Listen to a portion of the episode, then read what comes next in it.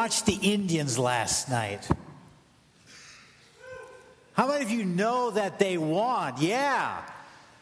Won in the bottom of the ninth. Yeah, I was watching them. Uh, they tied it up, and then they went behind, and I got a little bit bummed out. And then bottom of the ninth, they get up and and they actually win, and and we get this. Whoo! Everybody gets excited, and we jump up, and then we go home, and nothing really changes about life. Right, Steve? Did you holler? This morning, after was it the first or second song? Somebody here felt like clapping, and then we heard a couple of.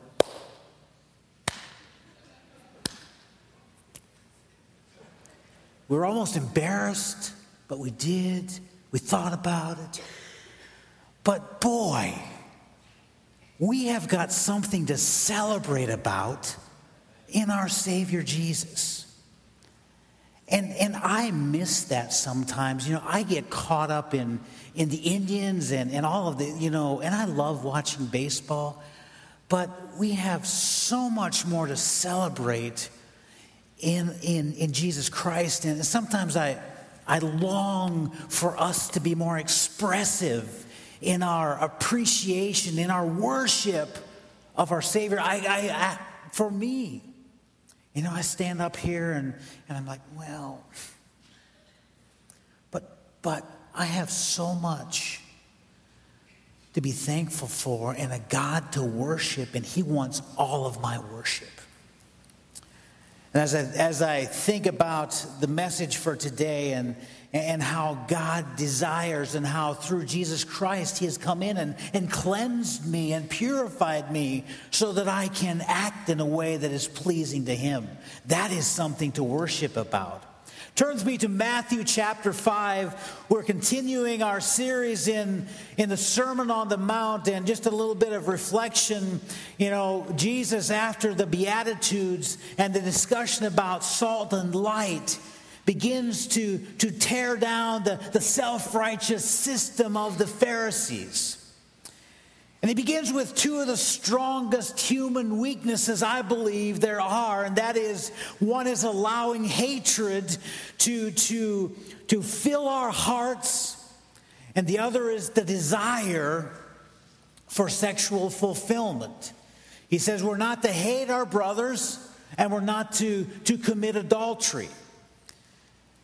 But in it, Jesus is tearing down what the Pharisees had believed. And remember in Matthew chapter 5, verse 20, he said, For I tell you, unless your righteousness surpasses that of the Pharisees and the teachers of the law, you will certainly not enter the kingdom of heaven. In other words, your righteousness is about more than just outward expression about the way that you act. It's much deeper. And here in verses 21 through 48, He's destroying the self righteous system of the Pharisees and the teachers of the law. And by tearing down their supposed holiness and revealing the fact that, that their hearts were wretched and, and, and, and they were evil sinners, and that he was reminding them or, or telling them the heart is what God is concerned about. That's the issue here. And he presents them with a standard that they alone can't keep.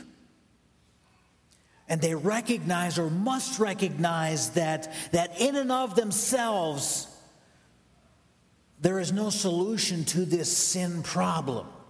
And that's what he's addressing the sin problem, the heart of the issue. He's contrasting their system of truth, their definition of sin with God's definition of truth and sin. And we have to, first of all, we have to understand what sin is. We have to understand the sin issue, the doctrine of sin. You know, the, the, the, Pharisees and the teachers of the law had a superficial view of what sin was. And so they were able to accommodate that superficial view of sin with a superficial view of salvation. See, they saw it simply as a matter of, of what they could do to, to overcome this sin. And I think today, we a lot of times, we have a superficial view of what sin is.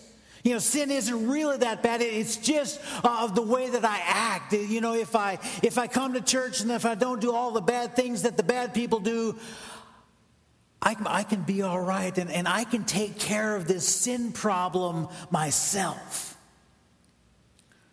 And that's what these Pharisees and teachers of the law, they assumed that they could accomplish this through rituals, through religious acts. But what they didn't understand is, is, that, is how ugly and how deep sin really is. Because you see, really in Isaiah 52 2, it tells us that, that our iniquities have been have, sep- have put a separation between you and your God.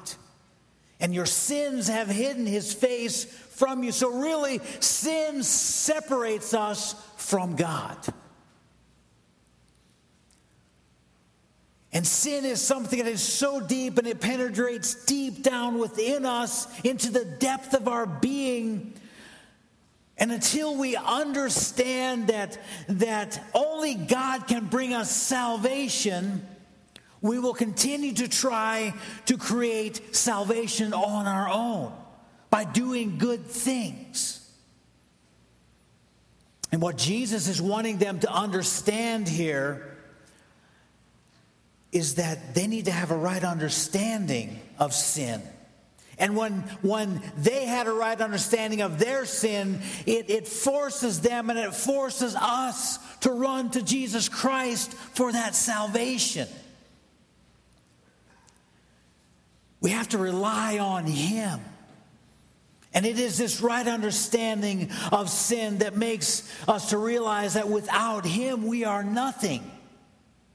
If we understand how deep and stained our hearts are because of sin, it helps us to understand how precious the cross is. And the only reason that we can be saved is because Jesus Christ died on the cross for my sins. And if I understand how powerful that hold is on me, that this sin that indwells me will cast me into hell if I don't run to the cross for salvation that Jesus is offering.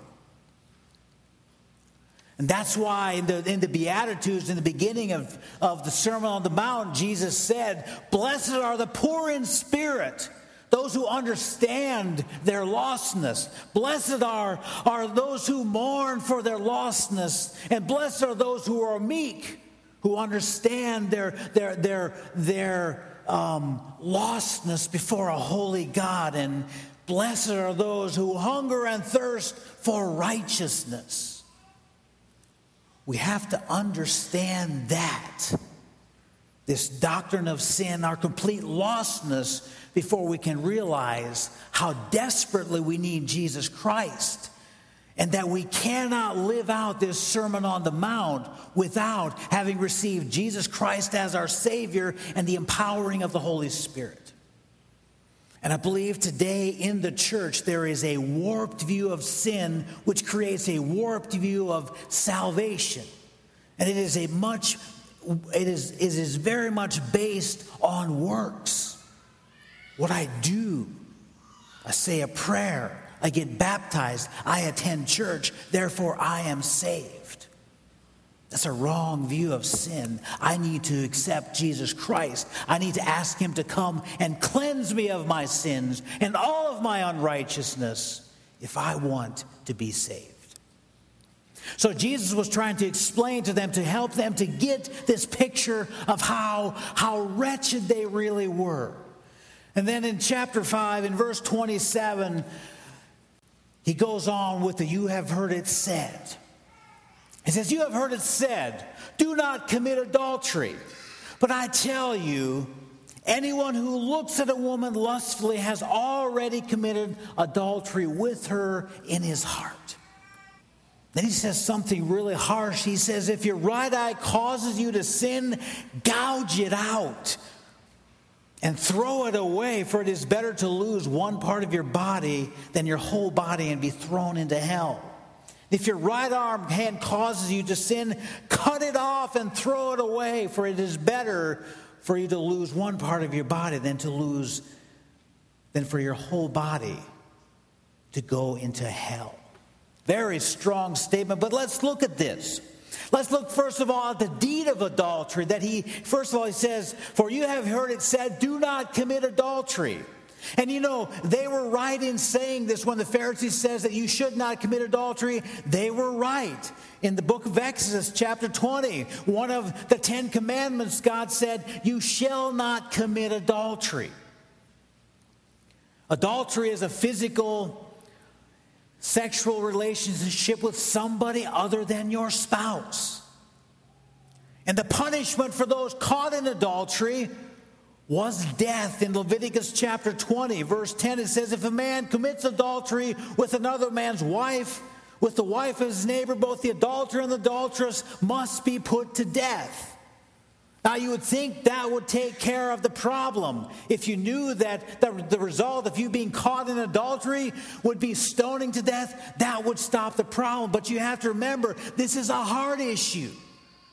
And, and this, this sin of this uh, uh, sexual sins are, are, so run so deep and, and, are, and are so um, entrenched in us that, that even death doesn't didn't deter everyone from this sin. But God makes it very clear that, that adultery was sin. And it is sin, and that has not changed. It doesn't matter. You know, adultery is sin, was back in the Old Testament, is today. But I believe here he's talking about and addressing all kinds of, of sexual sins. He is addressing the, the, the, the issue of, of adultery as well as fornication, because if you go on down and we'll get there, he says, even if you look at a woman, it doesn't say whether this woman is married or unmarried. He says, if you look at a woman, you have committed adultery. So I believe this is covering all kinds of sexual sins, any kind of, of, of sexual sin that, and sexual sin is any time that you have sex with somebody outside of marriage because that is what it has been reserved for, for, for, for a man and a woman who have been married to enjoy. Anything outside of that, the Bible says, is sin.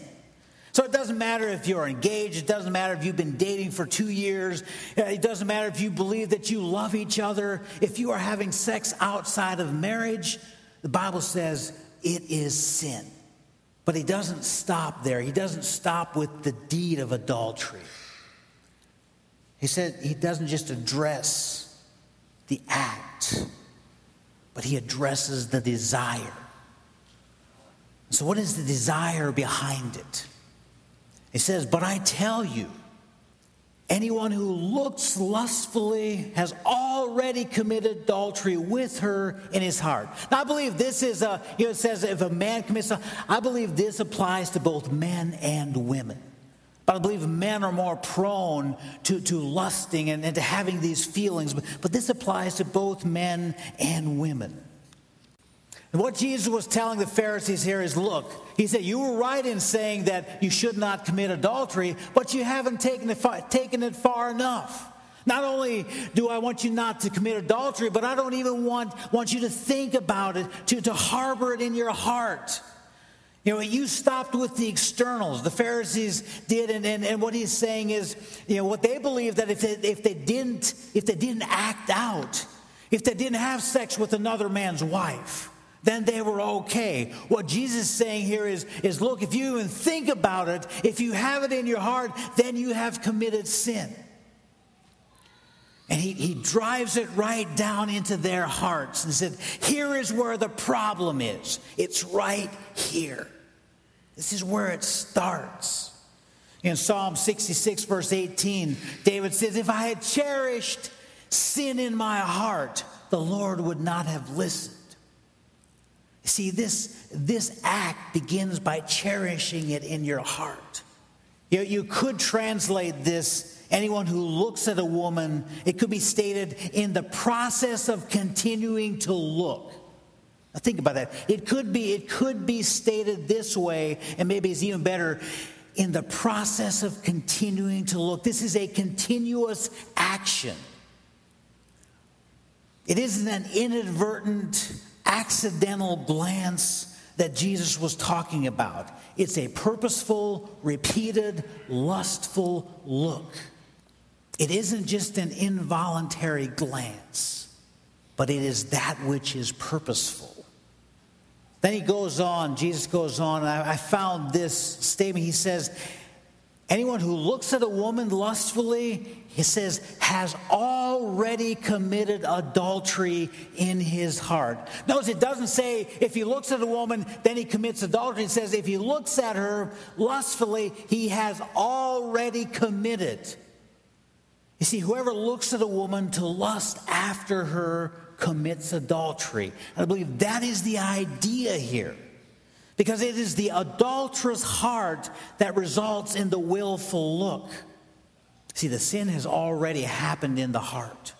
You see, this sin has been festering, these lustful thoughts have been festering in your heart before the look has happened. And I'm here to tell you this is a huge problem in our world. Now, this is a huge problem in the church. Some of you are sitting here this morning and you are addicted to pornography. You have allowed the lust in your heart to need to be fulfilled with the look from your eyes, and you're stuck in this. And it's controlling you. Jesus says that's sin. And if you're looking at things you shouldn't be looking at, it's, it's a heart issue. And I know this is, a, this is not a fun topic for us, for me to talk about or for you to listen to, but this is the reality of, of God's word and the warning that Jesus is giving us. You know, this verse could read something like this. I say to you that whoever continues looking on a woman for the purpose of lusting gives evidence to already committing adultery in his heart. See, it's a much deeper issue than just the act. The issue is right at the heart. It's a heart problem. And it's the heart that has to be transformed. Because it is out of the heart that proceed the evil thoughts and the murder and the adultery that is committed. And if you go back to even, you shall, it says that, you know, you have heard it said, you shall not murder, but I say, you, you can't hate your brother. It's out of a heart of hatred that murder happens. It's out of a heart of lust that adultery happens. Adultery never just happens. It's something that is, has been brewing and is conceived in the heart before the action takes place. It's not an accident. Now, we will all be tempted to look but the temptation is not the sin. The sin comes in what we do with it. If we entertain the temptation, and if we maintain that temptation, and if you entertain those evil thoughts and you continue to, to brew them, and that's when it becomes a sin.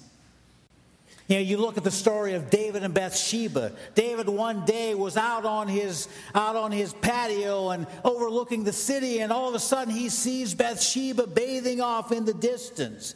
It wasn't that look that David uh, of seeing Bathsheba bathing um, on the, on her rooftop. It was what David did with those thoughts, and obviously David already had some things going on in his heart, or he wouldn't have he wouldn't have pursued Bathsheba. Man, where are your hearts? What's going on in your heart? That's the point that Jesus is getting at. What's going on in your heart is the real issue. And you know what, ladies, let me, let me talk to you for a second here. In 1 Corinthians 6.19, he says, do you not know that your body is the temple of the Holy Spirit who is in you, whom you have received from God? You are not your own. You have been bought with a price. Therefore, honor God with your body. Ladies, the way you dress is very, very important. I believe many times we cross the lines in the way that we dress. And I think, I think when you leave your house in the morning, ladies, you should ask yourself is the way I am dressed glorifying God? Mothers, when your daughters leave the house in the morning, You should ask yourself is the way my daughter is dressed honoring and glorifying God? Because that's a serious issue that also needs to be addressed, but we won't do this morning.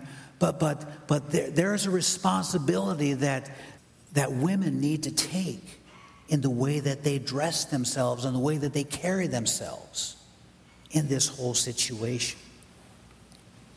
But he goes from the deed of adultery to the desire behind it, what's going on in the heart, to the deliverance from it. And here's what Jesus, here is his remedy for this. He said, if your right eye causes you to sin, gouge it out. Now, guys, I'm not sure, but, but if you're struggling with adultery or if you're struggling with this lustful thoughts, and I come to you and say, you know what you need to do? You need to cut your eye out and cut your arm off. That'll take care of it. You're probably look at me and say, you're crazy. But here's what Jesus was trying to do. It's called a hyperbole. He was trying to shock them into reality. You see, in, in, Jewish culture, the right side, the right eye, and the right arm, and the right leg, those were the dominant, the best parts of your body. Sorry about you left handers, about your luck, but, but you're just like second class citizens in Jewish culture. Just kidding. But he says, if you're sinning, he says, there is no, there is nothing too severe to keep you from sinning. No, nothing you can do is too severe to stop you from sinning. You've got to get a handle on this. So, how do I get out of this situation? You may be sitting here this morning, and some of you are. You're sitting here and you know you struggle with this. Some of you may be sitting here this morning and you're addicted. How do I get out of this? You do what Jesus said cut your right eye out, cut your arm off. You get rid of the most precious possessions that you have if that's what you need to do to get rid of it. Whatever it is that feeds the heart of lust, you need to get rid of. That's the first thing. Whatever it is that feeds your heart, you need to get rid of. 1 Corinthians 6:18 it says flee from sexual immorality. 2 Timothy 2:22 says, "Flee from your youthful passions and pursue righteousness." We need to run from those things that cause us to sin, from those things that tempt us. So if you go to the movies and you're watching movies that you shouldn't be or that are that, that have sexual content and you know it's going to, to cause you to lust and cause you to sin, you need to not go. If you have a problem with TV, maybe you should just get rid of it. If you're getting online and going places that you shouldn't, you need to take drastic measures to stop yourself from doing that. So I have to, to get rid of whatever is feeding my heart. I have to recognize my sin and confess it to God. 1 John 1 9 says, If we confess our sins, he is faithful and just and forgives us our sins and cleanses us from all unrighteousness. You know, this is a winnable war, but I have to take steps to win. And I have to, if you are stuck in this, the first thing uh, you need to do, you have to get rid of the things that are causing it. You have to confess your sin before God because it is only He that can cleanse you from all that unrighteousness. And then I have to confess your sin, my sin, to a trusted believer. And this is where, you know, it's one thing to confess your sins before God. But it's a completely other thing to confess your sins to another brother or sister in Christ. But in James, it tells us confess your sins to one another and pray for one another that you may be healed. Some of you need to be healed from this, this sin and this sickness that you have. The Bible says confess it to your brother because what that does is that creates accountability. Remember, go to whatever steps you need to go, to whatever measure you need to go to get rid of it. That's what you need to do. And these are drastic measures. But that's what it takes drastic measures. That we need to find somebody to be accountable to. You have to have somebody that you can trust that can every day or every week call you and say, How are you doing? How are your eyes doing? How's your heart doing? Have you been tempted to sin? And what have you, what have you looked at online? And what have you watched? Drastic measures. But Ecclesiastes 4:12 says that though, though a man might prevail against one who is alone, two will withstand him. A cord of three is not quickly broken. You see, on your own, you're never going to stand. You need somebody to walk with you. You know, this, this faith that we have in Christ, you know, the church, we're created to walk this faith together. And this is a life and death battle.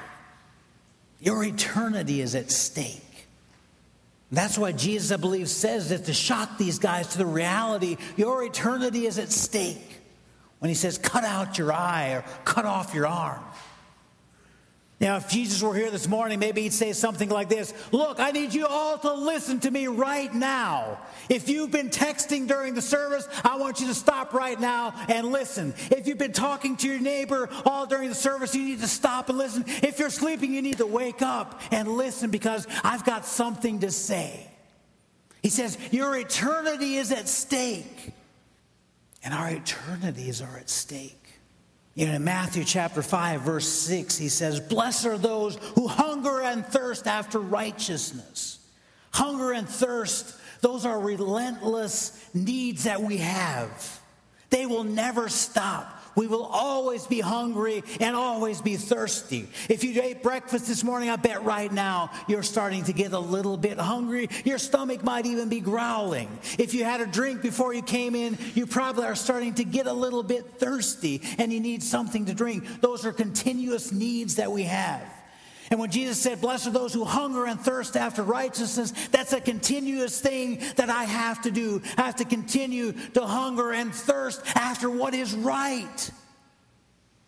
It doesn't just go, it's not a one time thing. I have to continually hunger and thirst. I have to continually guard myself against the wickedness of my heart.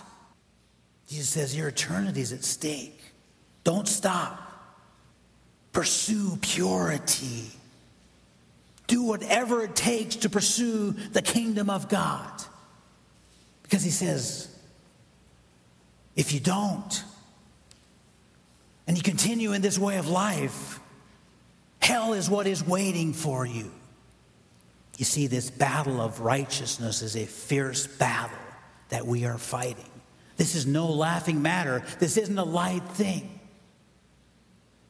And that's why Jesus says, that if, if your eye causes you to sin, gouge it out and throw it away, for it's better to lose one part of your body than for your whole body to be thrown into hell.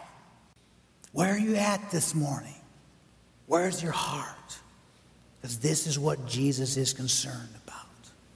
So, men and women, you know, the deliverance from this is, is quite simple. You've heard it before but you've got to put it into action. If you're going to get out of this, if you're going to overcome this, you have to take drastic measures. You know, there's an old saying drastic times require drastic measures. So maybe that's you this morning, but it's time to take drastic measures. And I want to pray for you this morning that that, that God would give you, first of all, the courage to look at your heart and to be honest and to honestly evaluate. How many times this week did you look at something you shouldn't have looked at? How many times did you look this week at someone in a way you shouldn't have looked at them? It's time to take some drastic measures. It's time to get on your knees before God and to confess it to Him to find a brother or sister in Christ that you are comfortable with, to confess it to, and to hold you accountable. And then continue to pursue righteousness. Because Jesus said, Blessed are those who hunger and thirst after righteousness, for they will be filled. Let's pray. Hey, you, you know, as I was talking this morning, you know if I was talking to you. You know if you struggle with it. And I want to pray for you. But I also want you to take some, some steps and to find somebody to talk to about this. And if you want to talk to me, I would love to talk to you and, and walk with you through this process. Father God, as we come before you this morning, Lord, I praise you first of all for, for your son Jesus, for the cross, for, for the sacrifice that was made on the cross for me. Lord, and, and, and for the hope that I have. Lord, I pray that we would all recognize the depth of our sinfulness and the seriousness of our sinfulness and, and, and the reality that, that sin, that our sinful state will lead to hell apart from knowing Jesus Christ. So I praise you for the cross and for my Savior who cleanses me from my sins. Lord, I pray this morning you would, you, you, you would just do a work among us. Lord, begin to do a work in our hearts, begin a cleansing process in our hearts. And Lord, where drastic measures are required, I pray that we would have the courage and the willingness to take those measures. Lord, to be released from that bondage. And I pray in the name of Jesus that Satan would be bound and, and the, the lust and, and the adultery and, and the sinful thoughts, Lord, that we would no longer be um, be imprisoned to those thoughts, that Satan would be bound, that, that we would allow Jesus to come in and to cleanse us, and that we could live a victorious life. Lord, in the name of Jesus, I pray that those, that those chains would be broken this morning, and that there would be freedom. And Lord, that we would walk in victory. And Lord, we would walk, we would pursue you Lord, that we would hunger and thirst and we would be filled. But Lord, just give us a desire to continue to pursue you. And Lord, to continue to every day check our hearts and confess our sins because your promise is that if we confess our sins, you are right, righteous, and you will forgive all of our unrighteousness. Father, just do a work among us. Lord, I pray that men would, would, um, would get together with other men and begin to, to, to overcome this uh, struggle together. I pray that women would get together with other women and, and work through their, their struggles. And Lord, we would walk this faith together and we would be changed. Lord, I just this morning, I praise you for the work that is going on. Lord, the moving of your Holy Spirit in the hearts of people here. And I pray that you would continue that work. That it wouldn't end when we walk out of here, but it would, it would continue as we get in our vehicles and as we, as we go home and as we start our week. Lord, be there be continue, continuous victory over these thoughts and these desires that we have. And Lord, that we would just honor and glorify you with our lives. I pray all these things in the precious name of our Lord and Savior, Jesus Christ. Amen. All right, stand with me. Just a word. You know, I'm sure some of you this morning, um, this is you. And if you walk out of here and you forget about this and you do nothing about it, uh, you've just been defeated again. And you will continue to walk in defeat. But if you take steps to, to talk to somebody, uh, to begin a process of accountability, I will guarantee you that you will make progress. And God will begin to transform your life. But it takes you taking that first step to be victorious in this battle. Have a wonderful week.